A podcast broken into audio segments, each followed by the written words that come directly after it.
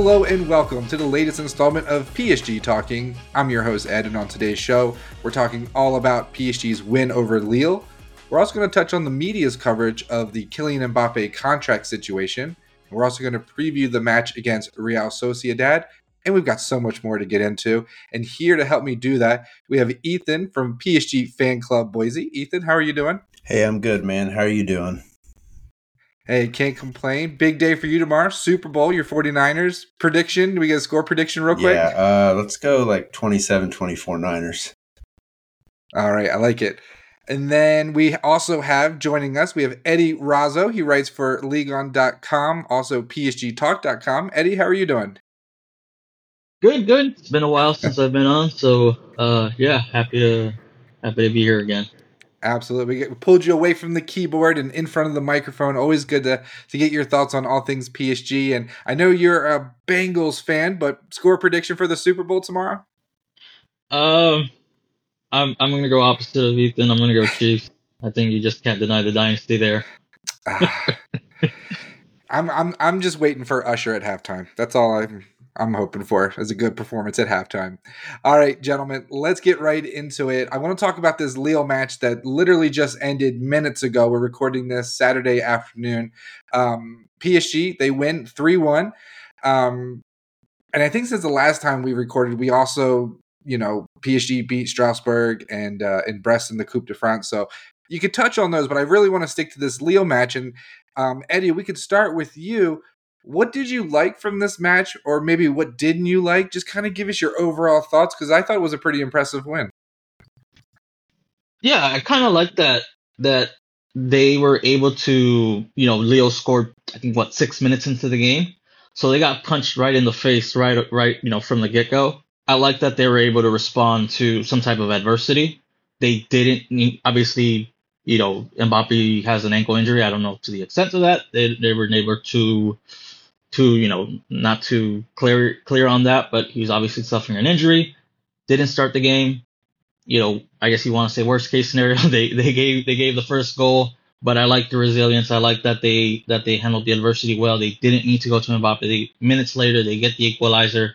Minutes later, they get the own goal and they hold on to that lead, and then they add the insurance goal in the second half. So I really like that. You know, they were tested and for the most part pass. They they that's what I wanted to see. I wanted to see how they were ha- they were able to handle some adversity and didn't need to break you know the glass to to bring out Mbappe to, to get the three points. Even then, I, I wouldn't have played him. I would you know there's a buffer where where you don't need to risk him. You know, rest him, leave him for for Wednesday. So I was glad that they were able to face adversity and and you know overcome that that one nothing deficit to start the game early on yeah, it's not something we're used to seeing as PSG squares, which is Mbappe on the bench. Even if he does have a slight knock, he usually is out there. So the fact that he was on the bench, that was surprising. Luis Enrique rotating the squad. He put Ramos out there, Fabian Ruiz in the midfield, uh, Kolo Muani. He had Danilo Pereira in defense, Beraldo. And I thought it was interesting. Donnarumma also gets a rest with uh, Keylor Navas in goal. So move some pieces around, put some players on, um, kind of shook things up a little bit. But yeah, getting Mbappe some uh, rest there because he's been Ethan and I have talked about it on recent podcasts. He just is playing so many matches, and Mbappe himself has said, you know, you can't expect me to be at my World Cup best every match because I'm playing so much. So it was nice that we didn't have to sort of break glass in case of emergency and bring him on to hopefully get a win. But uh, Ethan, um, I thought that was a good point from you, Eddie. Ethan, what did you like, or maybe what didn't you like from this match? Yeah, uh, not a lot of things I didn't like. I think it was a great match. Um, uh, outside of Eddie's points, I'm going to go with uh, the fact that the pressing throughout the, the whole team was very strong the whole game. And it inadvertently caused, uh, or it, it, led to two of our goals, you could argue. And uh, it's I, I tweeted this during the game, but that's kind of what can happen when you rotate the squad and you let guys who don't get a bunch of minutes, like uh, Danilo. I mean, he's played a good amount, but like Mukiele, um, uh, Gonçalo Ramos, who I've been so high on him the whole season, and I love that he had a great game today, especially against a, a team like Lille, who are still in Europe and they're going to be in Europe again next year. So uh, they're at least a Europa League quality team. Uh, love the way that he played. Uh, I, I love that. Just, I mean, we had six or seven starters out, depending on who you name starters, and uh, we didn't really seem to miss a beat. We, we were playing without Mbappe clearly, but the way that we weren't reliant on him was was really promising and, and good to see. I like how fluid the passing was.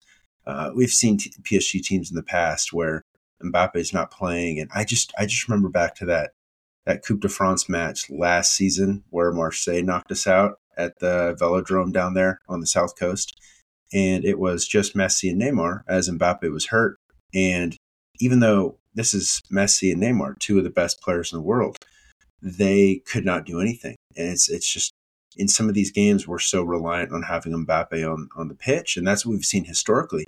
And today it was nothing like that. We, it's we we didn't miss a beat. Uh, just really, really well-rounded attack. Dembele as a 10 for a lot of the match was very strong. Kolo had one of his best games of the season on the wing, of all things. He was on the wing for most of the game, and he's not a winger. I mean, he's struggled there on the wing for most of the season leading up to this one. So I love that we were able to rest guys.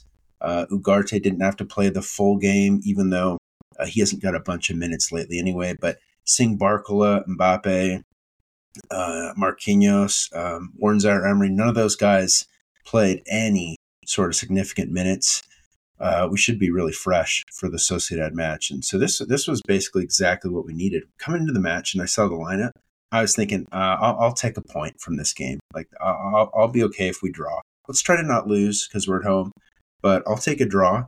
And so to come out and play like that, especially after allowing the first goal, uh, yeah, I, I can't say anything bad about the team, honestly.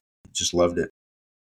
Yeah, and I got to say one thing I didn't like was that first goal. I mean, Beraldo just got absolutely cooked there in the corner, and and it was just kind of sloppy defending from PSG. The ball bounced around, and, and it was you know it was a good goal from Lille, but we really should have done better. And and Beraldo, I don't know if he thinks that maybe he's better than he is, or maybe the competition isn't. I don't I don't know what he's thinking, but sometimes he has these lapses in judgment, and it's a little worrisome. But he was able to kind of rebound from that, and he had some good moments. So you can't be too hard on him, but I really didn't like him getting beat like that. You know, against the the touchline there, he really shouldn't be getting beat uh, in the corner. Um, he should have done better. So I didn't like that. I love Ugarte. He um, did get a yellow card, but we need him if we're going to do well in the Champions League. And he he's had about a month or so where he just really has fallen off. If we can get him back to where he was at the beginning of the season, that's going to be really, really good for PSG going into the the Champions League uh, knockout rounds. Ramos again scoring um, a poacher's goal. You love to see that little tap in there. Um, didn't have too much work to do, but that's he's in the right position. So I love to see that. And I just got to touch on Barcola who came on. This kid is so special. There's I've not seen a single defender who can stop him. He can beat anyone one on one. His it, it just ability to just get around a defender and create and do something dangerous. It's very similar to what Dembele does. And they create so many chances that with our attack, if we could just get a couple goals from them and we could convert those chances, we're going to be a really hard out in the Champions League. So I love to see that from the youngster. I mean, he is the, along with Warren Zaire-Emery and and uh, Xavi Simons, future of PSG. So I love seeing that. Very exciting. Um, Eddie, let's go back to you because one thing in the match against Brest, I think it was, I had tweeted out. I said, I don't know if it's the rain or what, but man, this it seems like PSG has shifted into another gear here lately, where the attack is is performing really well. Uh, Ethan, you mentioned Kolo Muani. He's ele- elevated his play. We talked about Ugarte. Wh- how would you rate this squad right now going into the Champions League knockout stage next week? How do you how do you rate the whole team coming together in the way they're performing right now? Maybe on a scale of one to ten. I think I'd go with uh, eight. I think I'd go with an eight you know, pretty confident. I mean, the the the Brest game, the the one before that, we we, we you know we played them like twice in like three weeks. Um, the one where it was zero zero, right? Um, or not zero zero. I mean two two. Uh, you know that that one showed some worrying signs where you know PSG were up two nothing and and then Brest comes out in the second half and finds you know the two goals to, to leave you know Paris with with at least a draw there. So there were some worrying signs there. Again, PSG went up uh, against Brest in the Coupe de France. You know, one with they had a lead. Kind of was worried a little bit to see what what was going to transpire there, but I think you know whatever mistakes they made in, in that you know the the league the league game they kind of corrected them and and didn't fall apart. And even though Brest did score one goal, and that's where I was like, okay, here we go again there. But you know they held on, they added the insurance goal, so it was good to see again. You know they, they were able to learn from mistakes. I don't know you know what went on in the in the, in the dressing room when they were up to nothing again, but um, it was good to see that. But you know there's still some worrying signs there from from that game against Brest. But I, I think Brest has had their number, even the the win uh, you know, last year or you know earlier in the season where it was three two and you know they won because of a, uh, an Mbappe penalty kick. Uh, you know, I think I think just Brest has their number, but you, those are the those are the games where you can see some of the uh, PSG's flaws. But again, I like that they're able to recognize whatever mistakes they've made, and you know, even even if they're put in the same situation again, they they they they're able to at least get through it. But but yeah, I'm pretty confident this game against uh, like I said against uh, Lille. Seeing them handle adversity without Mbappe is is encouraging. So so for me, I'm a little bit more confident than than most might be against uh, Real Sociedad uh, coming in on Wednesday.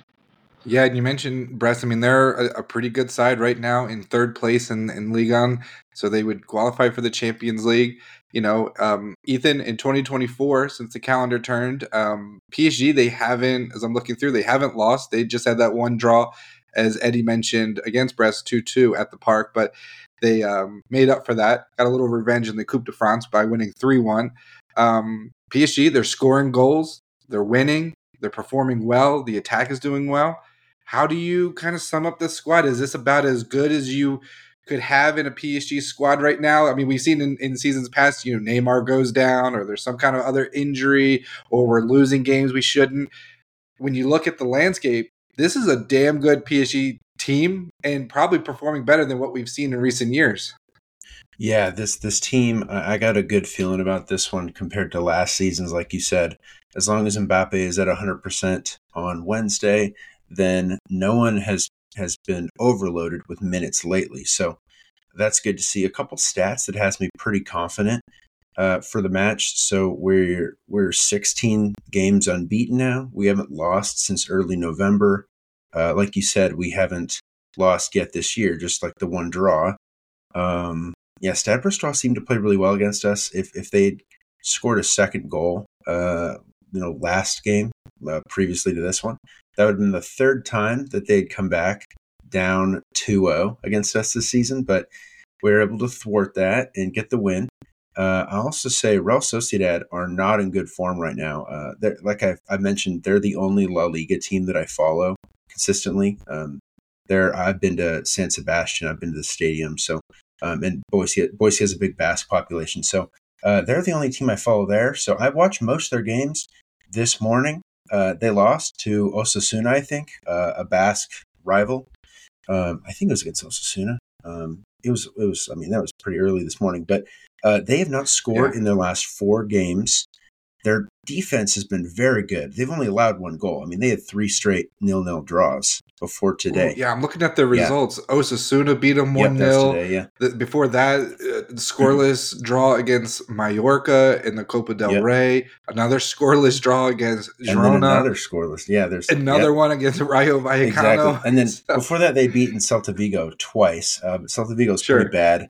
Um, so they're not coming into good form. The thing is, if we can get it's just a weird thing thinking that we don't keep a lot of clean sheets. I think we've kept uh, three clean sheets in our last 17 games, uh, but we're scoring. We've scored two goals in I think our last nine or 10. So the game on Wednesday will be really interesting. If we can keep a clean sheet, which re- recent history would tell us that we probably won't, uh, then we're in a good spot. But but on the other hand, Real Sociedad they can't put the ball in the back of the net right now. So it's a weird matchup of a very strong offense going up against a very strong defense, and then likewise, a, a, currently a weak offense from Sociedad against our weaker defense. So I'm interested to see how it'll go. Uh, if if the park is well, the park will be rocking. The park was also yeah, maybe it was just from TV, but it felt really loud today, at least on my end. Um, but if the park is rocking, if we've got our best lineup, I think if Luis Enrique uh, sets out with the right game plan. And if if we take Real Sociedad while they're weak right now, and we put two or three goals past them, then we could almost maybe put away this tie in the first leg. Um, but yeah, it'll be really interesting just based on the current form of each team and uh, yeah, our, our attack going against their defense. That'll be that'll be very interesting. I, I really don't know how that'll go. Excellent. You kind of hinted at it. We're going to get to Real Sociedad here in just a second. We're going to talk about maybe a, a, lineup we think we'll see. But just to wrap up, PSG defeat Lille 3 1. So that puts PSG on 50 points. It's 11 more than second place Nice. Brest is in third, uh, 36 points. So the league is looking really, really good. And we talked about PSG beating uh, Brest in the Coupe de France. So they advanced to the next round in that tournament, something we haven't won in a few years. So everything is really clicking for PSG domestically. But let's switch to European football and talk about PSG Real Sociedad. So what I thought would be interesting is if I go through and I I go position by position who I would start. And if either one of you have an objection, just jump in here, shout me down, and tell me why that player shouldn't be starting. Are we ready? Yeah. Yep.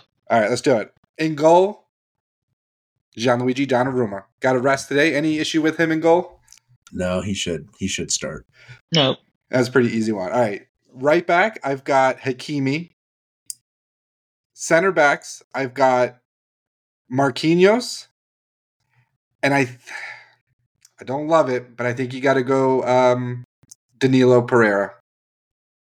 And then at left back, I would go with uh, Lucas Hernandez. Any issue with that back four? Would you do anything different? No, I wouldn't. No. No, no you're, oh, you're wow. Right. Okay. All right. No changes there. Yeah. I mean, if Beraldo would have had a better game, if he didn't yeah. have that, you know, yeah, I would have maybe made the case. But after seeing that, uh, no, I, I think I'd go uh, conservative here and go with the with the veterans here. Yeah, I, I, think Danilo. He's not the best on the ball, but he's he's pretty good at it because he's mostly played as a, a, defensive midfielder in his career, and I think uh, our defenders being good on the ball is I think can be key in Sociedad their their heavy press. And I should have probably said that I'm going with a four three three formation. So my midfielders with our Ugarte's performance today, I've got to put him in there. Vitinha, I've learned my lesson, or at least I hope Luis Enrique's learned his lesson. You don't bench Vitinha in these Champions League games because he comes up with something special. And then you got to put Warren Zaire Emery. Those are going to be my three midfielders. Any issue with those? Not a man. No. All right. All right, let's move to the attack.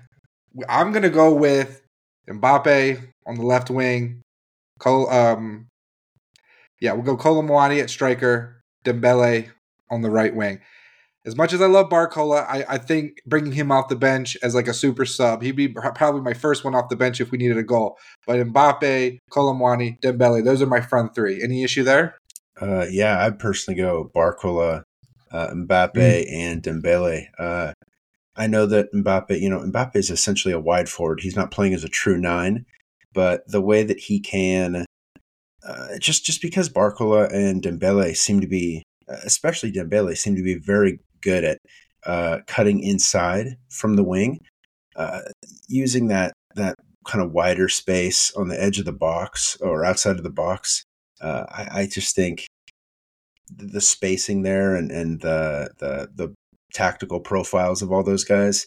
I'd personally go Barcola, Mbappe, and uh, Dembele, but I would love to see Asensio come on for Dembele if he's struggling, and then you could maybe kind of get funky with it or move Dembele to 10 like we saw today and take out Barcola for maybe Kolo Muani, and then you've got Dembele, and then you've got two wide forwards with Mbappe and Kolo Muani up top. Um, but yeah, I go Barcola, Mbappe, Dembele.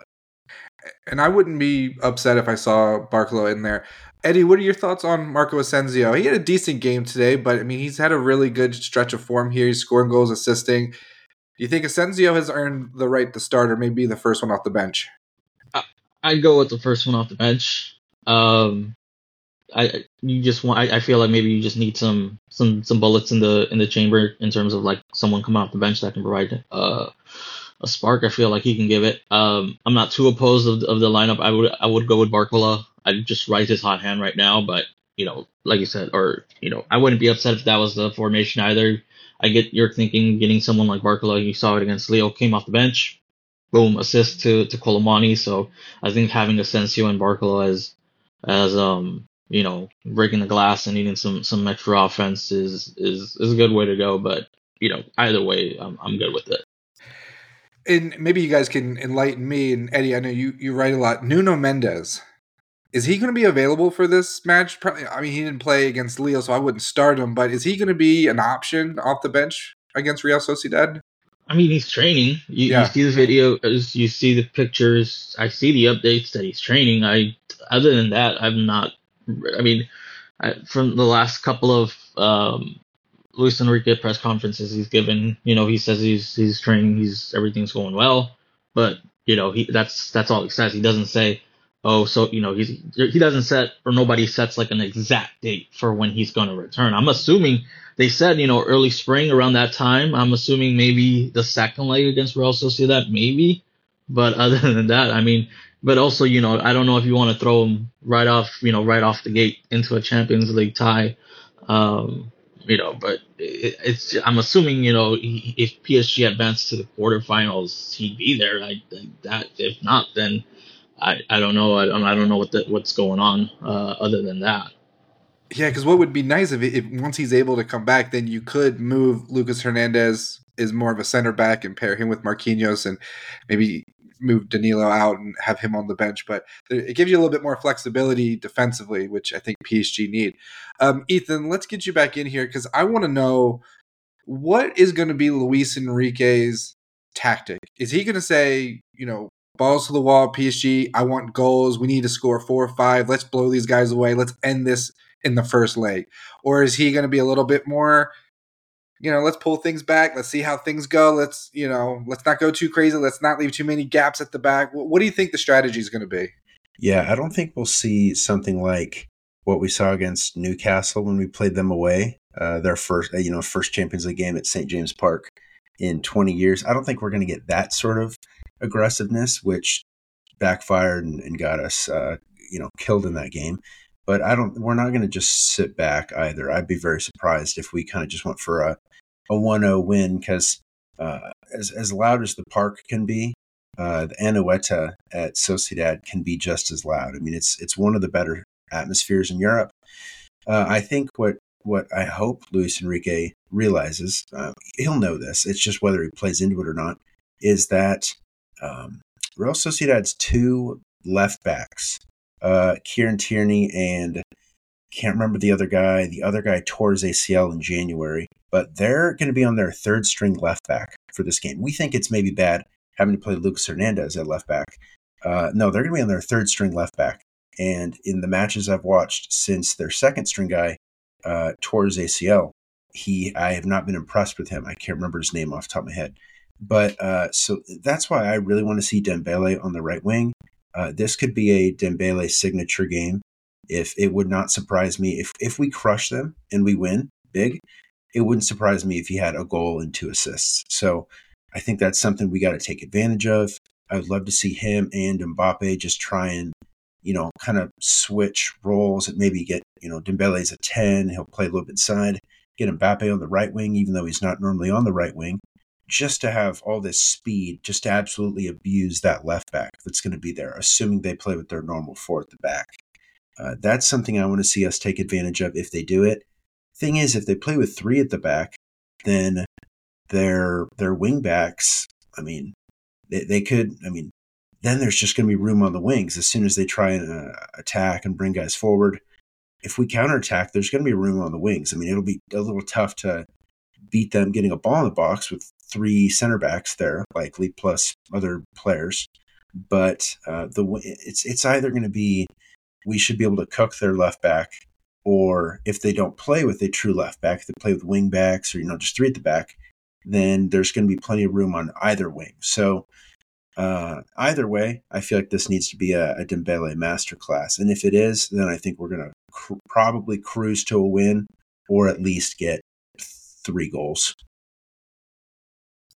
I like it. We'll get your official prediction here in a second. Eddie, I want to ask you. You know, Ethan mentioned the match away at Newcastle, which was just a debacle. But then we thought, oh, surely once Newcastle comes to the park, we'll crush them. Well, that wasn't the case. We could have very easily, you know, lost that game and not even been in the knockout stage. It's been a little while since PSG have had a really good performance in the Champions League, and probably the was it match day one against Dortmund. I think that's probably the the best performance. So now you've got the knockout stage. You've got Real Sociedad coming to town. They're not in the greatest of form. What would be your strategy, knowing that there is a little bit of issue with this PSG team going away? That's going to be a raucous atmosphere at Real Sociedad. So, what would be your strategy here uh, next week against Real Sociedad at the park? I think they got they got to be aggressive. I know it's cliche, but I mean, take advantage of the home crowd. That you know they they performed well at home, um, barring that that Newcastle game for the most part. You know they played well against AC Milan at home. They played well against Dortmund at home. They didn't do so well against Newcastle, but if they can get you know two three goal advantage heading back to you know Spain in, in March, I think that's going to be the case. I think they got to take advantage of the of the injuries that that that Sociedad is facing. They got to you know, right now this would be the time to to pull out a, a three one, you know, three nothing type of win that they've done in the past. So yeah, to me it's it's try to be aggressive, try to try to exploit Sociedad's weaknesses, um, you know, because of injuries that they're facing. So right now it's that that that would be my my just blunt approach. Absolutely, I'm with you, and I think this team's identity is attacking. And if you try to kind of pull them back a little bit and rein them in, I think that's when the nerves can start settling in. I think that's when they can absorb some pressure and maybe there's a mistake at the back with our defense, which is known to happen. I think you've got to let whether it's Barcola, Dembele, Mbappe, you have to just let them do their thing. And I want to see wave after wave after wave of attack. I want it to be clear from anyone. If this is the first match that someone's ever watched and this is the first football match, I want them it be obvious. PSG is miles ahead of Real Sociedad. That's the way that I think PSG has to play not reckless, but technically perfect. I want really crisp passing. I want lots of movement, pressing, tracking back. This needs to be like what you would have saw from uh, Manchester City last season when they made their run. This needs to be PSG is better on paper. They are the better team. They're at home. They're in great form. Everyone's healthy and rested. Let's blow the doors off of Real Sociedad. That has to be the strategy. So, with that said, Ethan, let's go back to you. Give me a prediction for this match next week. Yeah, for the first leg. Uh, I'm, I'm. Yeah, just for the first leg. What do you think the score is uh, going to be? Ooh, I'm going to go. I'm going to go uh, two one for us. Ooh, close one. Yeah, okay. I, I, I thought you go. Just, I just haven't loved. I mean, the attack is doing well, but uh, it doesn't feel like they're totally clinical right now. And mm-hmm. although Sociedad haven't allowed uh, a goal in a bit, they haven't played an attack as good as us recently. I just don't see us uh, blowing the doors off that good defense. And I also don't see us keeping a clean sheet, but I don't see us getting blown out. So I'm going to go 2 1 for us. That's interesting. Donnarumma, he didn't play today, but he's been in pretty good form. I think he's going to be up for making a few good saves. Eddie, what is your prediction just for the match at home against Real Sociedad? Um, i go 3 1. Um, same concerns about the defense, but I feel like, you know, they'll they'll pull out a performance like they get against Dortmund and get at least you know two or three goals. But I think they'll get three for a for a three one win. See, I my brain is telling me three 0 to PSG, but then that worries me for the return leg because I guess this is just the the Barcelona match coming back to haunt me. Like I, I worry about having a big lead and then going to Spain and trying to defend that and maybe getting a little nervous. So I'm worried. But I'm going to stick with a, a 3 0 win for PSG. I don't think Real Sociedad are going to score. I think there's just going to be too much PSG to handle for them. So excellent. At the end of the day, whatever it is, we've all got PSG winning and hopefully winning comfortably. So that's good. Um, guys, let's switch gears a little bit to some off the pitch news. Um, within the past week or so, I don't remember the exact date, but I think it was Le Parisien. They had reported that Kylian Mbappe will be joining Real Madrid this summer uh, once his contract expires at PSG. Um, Eddie, you've been all over this, covering this story. So I want to get your initial reaction to the news and what do you really think is going on behind the scenes? If you want to touch on the way the media is covering this, I'd love to hear that as well.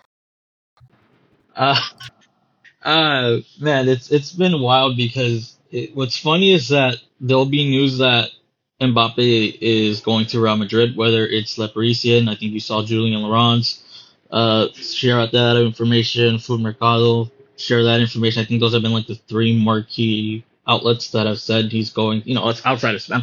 I'm going. You know, obviously Spanish. There's some Spanish news, but I'm talking about like main main ones. Um, those have been like the three that's reported. But then what's funny is that like hours later there'll be like there's no uh, you know the, you'll see Fabrizio Romano, Ben Jacobs, um, you know L'Equipe. I think they debunked the one if I'm not mistaken. But you know you, you you'll see a report say he's going to Real Madrid, and then like two or three hours later, there'll there'll be another report that says there's no decision that's been made. So th- that's what's been funny about this saga in terms of like the last um last couple of weeks.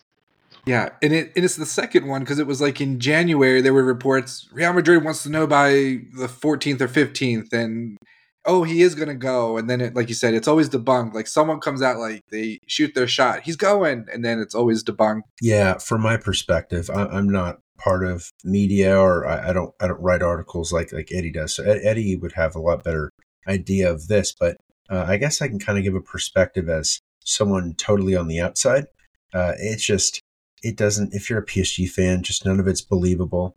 Uh, we're waiting to hear these. You know, when we see these reports, oh, he's decided to join Real Madrid. We look at who who posted it, and I see Le Parisien, and I'm like, yeah, whatever. Like next, you know, skip. Um, the crazy thing is, is that Bleacher Report and ESPN here in the U.S. ran with that story from a week or two ago, and it, I was watching Pardon the Interruption, and it was like in the lead, yeah. like the ticker at yep. the bottom, and it was like Mbappe agrees to go to Real Madrid. Yeah, yeah, and it's like not even true. Like he might go. Yeah, it hasn't been decided now. I promise. There's no way the guy's going to decide before uh, March 5th. You know, he's going to wait until we're on to the next round of the Champions League or out of the Champions League.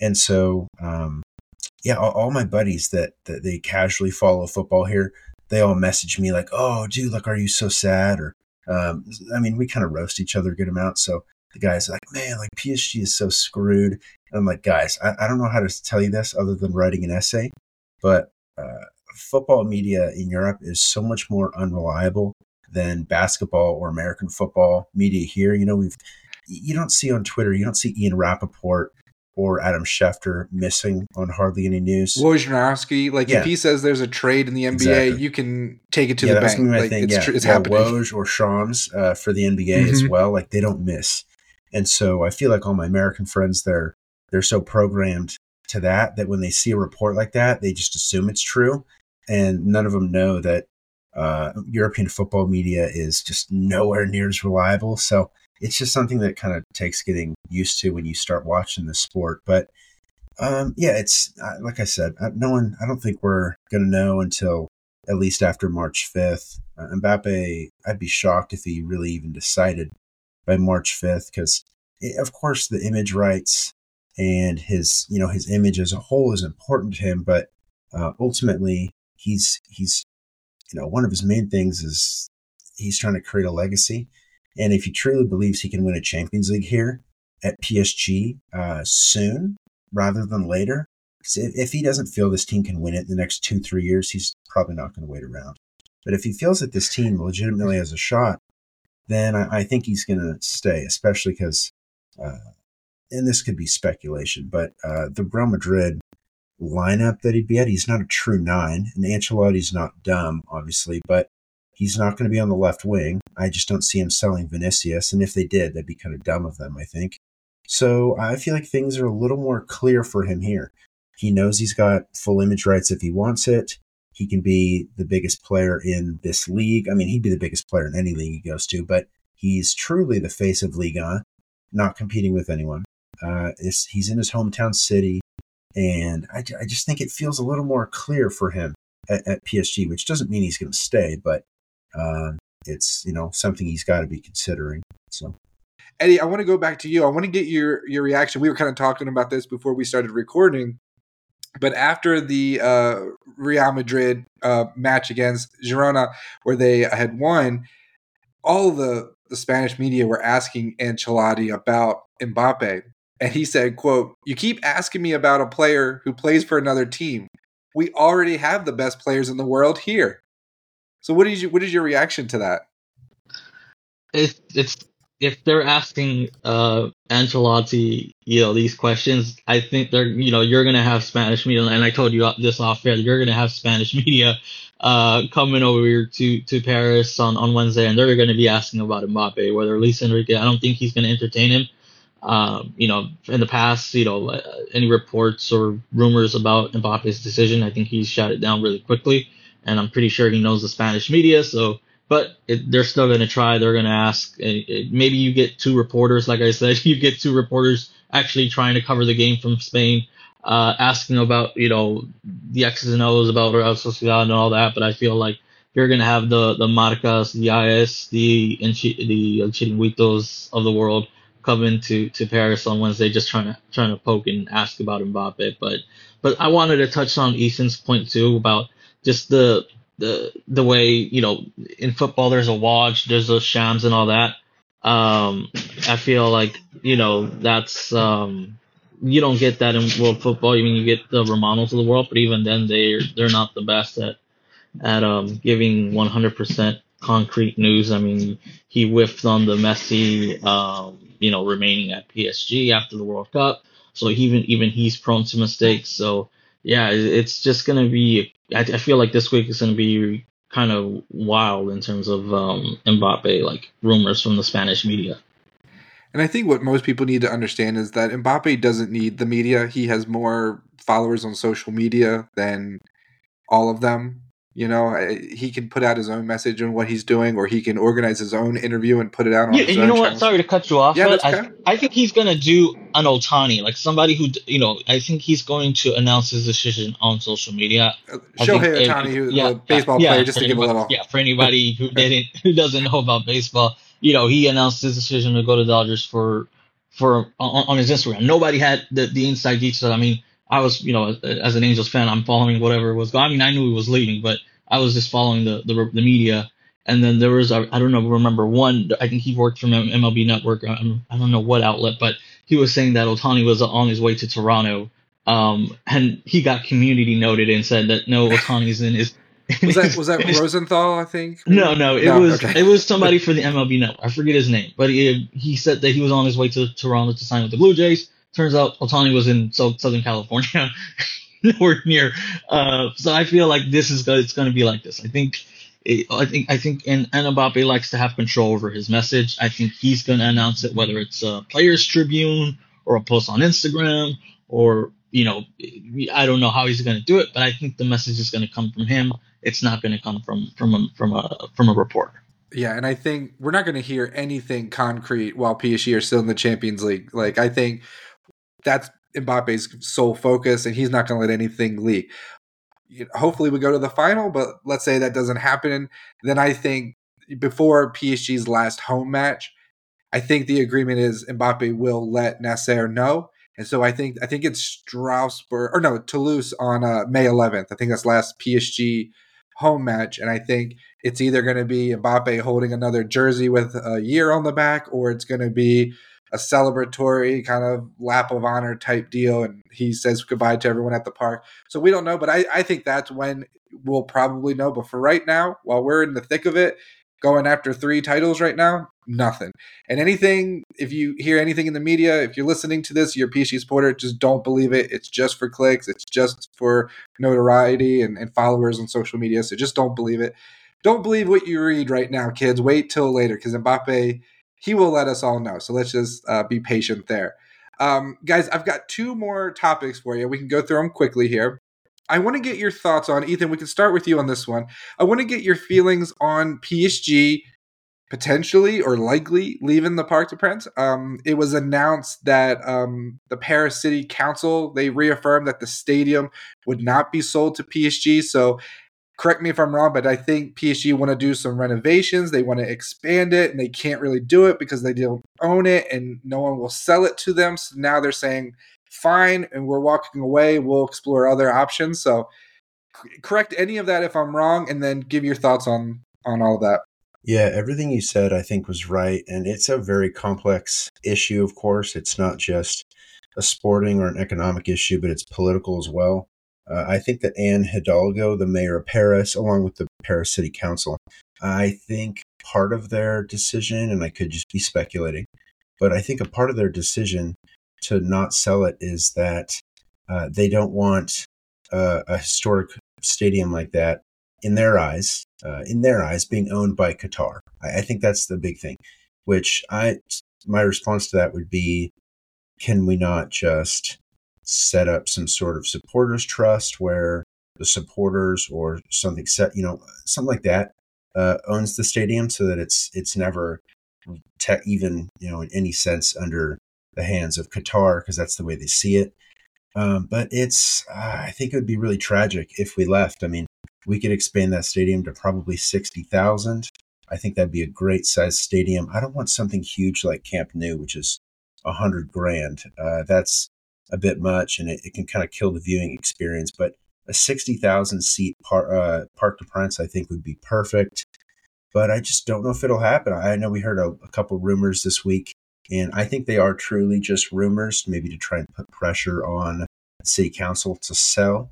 But uh, there was rumors that we were going to buy Paris FC Stadium in Southeast Paris, uh, that we were going to buy uh, La Défense uh, Arena, which is in Oh yeah, it's in La, La Défense. That's literally the, the area of town that it's called, and that's in Northwest Paris. Or that we could buy the Stade Jean Bouin right across the street from the park. It's it's even the same building where the club shop currently is. Um, I can't see us buying any of those just because uh, the other two locations. Uh, so the the I think the rugby team, you know, in the, their arena in La Défense doesn't make a lot of sense. Neither does Paris FC's. Uh, that stadium's really small. It, and of course it would be with the intent to renovate. I just can't see i think if we're going to do either of those and any three of those it'd be buying uh, the stade jean bouin right across the street and renovating it but it's only 20000 seater right now. Uh, the thing is the highway still runs under you guys have both been to the park. There's the highway that runs under the the eastern side of the parc de prince yep. It mm-hmm. it still technically hits Stade Jean Bouin as well. Not as much as the park, but I think that plus it's in a really packed residential area. It's it's on the very western edge of Paris city limits. I think that makes it very tough to build um, and renovate. So I just don't think any of those are, are really feasible. But if we were going to do it, then uh, if it was possible to easily buy the Stade Jean Bouin and renovate it to fifty five thousand or sixty thousand, uh, if that was if that was we could go off seamlessly, then I think perfect. Let's do that because we're basically at the same location as the Parc de Prince, uh, just in the building right next door.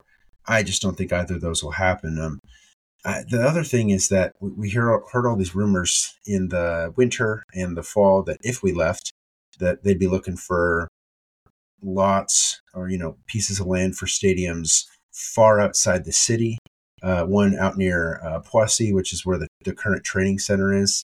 It's just all those uh, situations. A- any of these plots of land that we're hearing that are far outside the city, uh, I don't want us to pull a Chicago fire on ourselves. And we have a city in down in the downtown middle of the city, and then we move out to the middle of nowhere, and now we don't get any people at the games. So I, I want to avoid that, and I just use Chicago fire because I feel like it's the most prominent example here in the U.S. as far as with with football, but um, I just don't want to see us buy some plot of land outside of the city.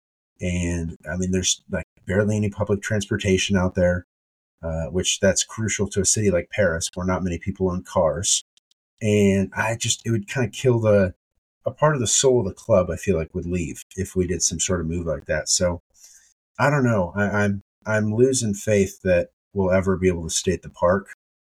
And I just don't quite get why. Uh, I don't know if you guys saw the banners today uh, during the match, but uh, yeah. the Ultras put up banners about how uh, something about the greed of politicians, I believe it was. I can't remember exactly what, what it said in French, but uh, they were roasting the city council and Anne Hidalgo for not wanting to sell the park uh, reportedly. And I don't know. I, I just think it'd be kind of tragic if, if we left. But um, but it is crucial at the same time that we own uh, uh, our own stadium. So we can't keep doing this thing where we're renting. I mean, you look at clubs like Tottenham, uh, and you know, you know, a club like Tottenham is not in Europe hardly ever.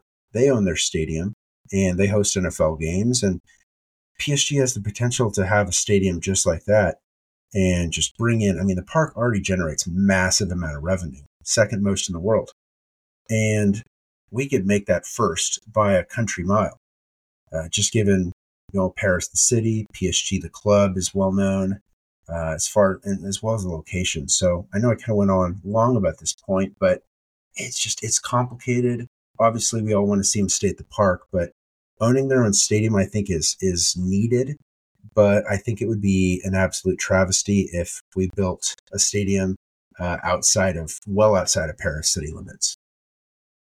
Yeah, and I think that's probably where it would need to go. You just Paris is so condensed; it's so difficult to build. I, I think you know it's a trend that we're seeing here in, in America. A lot of teams leaving the city. You mentioned Chicago Fire, but I think you know in NBA, the Washington Wizards are moving to Virginia. They're moving out of the district. The Atlanta Braves, the baseball team, they've moved from Atlanta out to the suburbs. So you're seeing a lot of these sports teams around the world they want bigger stadiums. They want to have these entertainment districts, and you can't really do that in a highly condensed, you know, city. It's it's hard to build, hard to get approvals and all that. So they're moving out. So it seems like a little bit of that is what's going on, and it would be a shame. You know, you're at the park, you can kind of see the the Eiffel Tower, and it's got that unique shape to it. And Also, don't forget the sound that the stadium creates. Like that is the acoustics is not something that's easily uh, easy to replicate. So you, you would hate to go out and sure, maybe you could pack in 20 more people, 20,000 more people, but are you losing that, that sound? You know, when you're there and you hear a goal and you hear that roar from the fans, that's something that's unique to the, the park. And so I, I'd hate for them to leave, but they, they do need their own stadium. You, you mentioned NFL. I mean, um, I saw that they're going to Spain to play. You mentioned Tottenham Imagine if PSG owned their own stadium. Could you have NFL coming to Paris? How amazing would that be? So I see it from both sides, so it's frustrating. Eddie, jump in here. Do you have any thoughts on um, on PSG's stadium situation and, and ultimately what you think might happen? No, I, I think you know if, if you're thinking about QSI, I think they want to grow the brand. Like you just mentioned, they probably want to host these um, NFL events now that NFL's in in Germany. I think they're going to go to Spain next year, if I'm not mistaken, or they're planning to go to Spain. So yeah, they're going to be in yeah, Spain. So yeah, I think you know PSG in terms of like trying to try to connect more, like just by themselves with the American market. I feel like that's you know that might be holding them back too. So I think holding those types of events where they can put themselves on display to an American audience, I think that that's probably another reason why they might want to just own their own stadium and have have it state of the art and everything like that because you're starting to see a lot of stadiums uh, built around European football. I think Everton's going to have a new stadium. Um, you mentioned Tottenham has, has, a new stadium. Now it's going to be new. Uh, Bernabeu's renovated, all that stuff. So you're starting to see some of these, um, you know, prominent clubs have their own, you know, state of the art uh, stadiums. And I feel like maybe PSG feels like, okay, it's time to time to catch up with these teams and, and have our own something similar to like that where where like I said they can probably host you know these NFL events or these other events that that would cater to an, um, an American audience too. As long as they got a press, um, they have room in the press box for Eddie. That's all we ask for if they build a new stadium. um, let's see. We got one more topic. It's kind of a fun topic. Um, the the story came out. I think it was yesterday, maybe the day before the blue cards. We've got red cards, we've got yellow cards. They're coming out with blue cards, and that's going to be for a player maybe dissent or mouthing off or whatever. And you're going to be put in the sin bin for about 10 minutes to cool off. Kind of like uh, Eddie, I know you're a hockey fan. It's kind of like the penalty box. If you commit a penalty, you got to sit in the box for two, five minutes, whatever it might be. Uh, Eddie, let's get your thoughts on this. Are the blue cards in the sin bin, are they good for the game, bad for the game? What do you think? Um, and and I also should say these aren't coming down the pipeline. No, like they're right now. They're not going to be in the Euros. It's it's it's, yeah. it's, it's something they're experimenting with. It's like you know, again, this is going to be an American start, you know, topic for, or you know what I'm going to say right now. It's like when MLB decides to make the bases bigger or you know do a pitch clock. They'll they'll do it in the minor leagues. If it works, they'll bring it up to the big leagues. I feel like that's how it's going to be. They're going to they're going to mess with it somewhere, you know, in the lower levels and see if it works. Yeah. If it not, then it's going to die off. But like the pitch clock, yeah. making the pitchers yeah, move faster. But, I mean, it, it, it, would be it would like you said, it would be similar to hockey when when you either get a, a you know two minute penalty for tripping or or high sticking or you know a five minute major for boarding or for fighting or something like that. I feel like that's gonna be it's gonna be funny. Well, I mean, it would be fun to see how how much it would be you know for a referee like how many minutes you have to go off for you know abusing a referee you know uh, verbally. Whether I mean I think we saw in the in the Lille game, uh, Fonseca got a yellow card for for um for you know mouthing off to the official. I feel like if if there was a blue card, he would have given been given a blue card there, but um yeah, I mean, it. I I, I don't think it's needed. Um, but like you said, it's it's going to be similar to hockey what we see there, but I don't think it's needed. I think it's just um, you're adding already more unnecessary things when you know there has to be VAR, you know, improve VAR.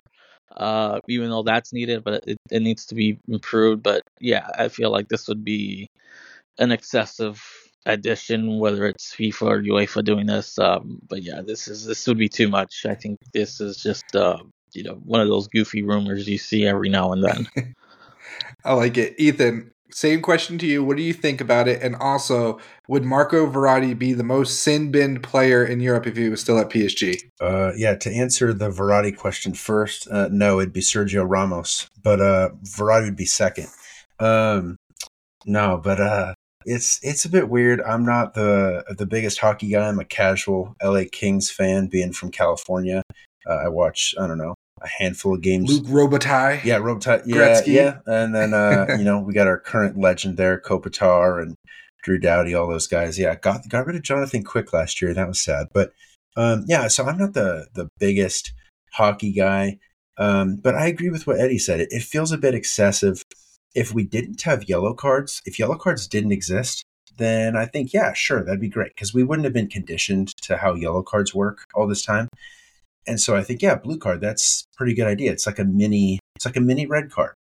But the fact that yellow cards work just fine, um, I, I think it's, I think it's a bit much. So, especially the fact that it'd be just the, the timing of uh, the way that that ho- I mean, hockey and football are both pretty free flowing sports, but uh, the the style and, and the method of of how the game is played, I just feel like it wouldn't quite translate to football as well as it does hockey. So um, I don't have any much, much more to say on it than that, but uh, it, it's as uh, what Randy Jackson from American Idol would say. It's a it's a no for me, dog.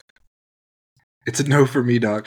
I've gone back and forth on it. Initially, I hated it, but then I'm also like, I hate that teams can get a penalty and ultimately likely a goal if someone kicks the ball and it hits their hand that's dangling by their side or something. Like, I feel like right now there's such harsh penalties for things that aren't that egregious that maybe we do need some like middle ground. So, like, let's say you tackle a player in the box, but he's like running away from the goal and he's like right on the edge like I don't feel like that should be a penalty. The guy's clearly not trying to score. So maybe you like sin bin that person for five minutes or something like that. But ultimately, I got to see it in action. That's my two thoughts. All right, guys, we're coming up on an hour. Um, thank you so much for joining. Eddie, do you have any last thoughts? Anything we didn't cover? Anything you want to get off your chest before we let you run? No, I mean just the usual. Follow the or check out the website. You know, that's where go. I found all my you know, where all the writing stuff, all the new stuff. I try to be on top of everything, you know. One man band here, yeah. trying to help you out, cover the team. Uh, but yeah, just check out the website. Uh, and anything else, uh, you can follow me at, on Twitter at uh, underscore Eddie Razo. Uh, yeah, yes. other than that, that's pretty much it. Love it. And Ethan, anything we didn't touch on? Anything you want to get off your chest before we let you run? Yeah, um, I think nothing other than you know good start to what's going to be the toughest stretch of games in the season. Uh, February through mid March is is you know that's going to make or break the season. Uh, you know, if we come out of that looking real strong, we will be in the Coupe de France semifinals. We'll be uh, we'll have basically already locked up Liga, and we'll be in the Champions League quarterfinals. So um, that's the potential to do all that is right there in front of us. So um, yeah, let's let's it's a good start to this sort of tough window, and I'm looking forward to the future, and also go Niners for tomorrow. Um, everything's in front of PSG right now. The team is playing well, very optimistic right now. We gave our predictions. Exciting time. So thank you so much for listening. Thank you so much for subscribing. Leave us a review if you can. And also, we're over on Substack where we're over, I think, 4,000 subscribers. So go over there. We've got some premium articles if you want to check those out as well. And then, of course, you can always follow me at PSG Talk. All right, thanks for listening. Bye for now.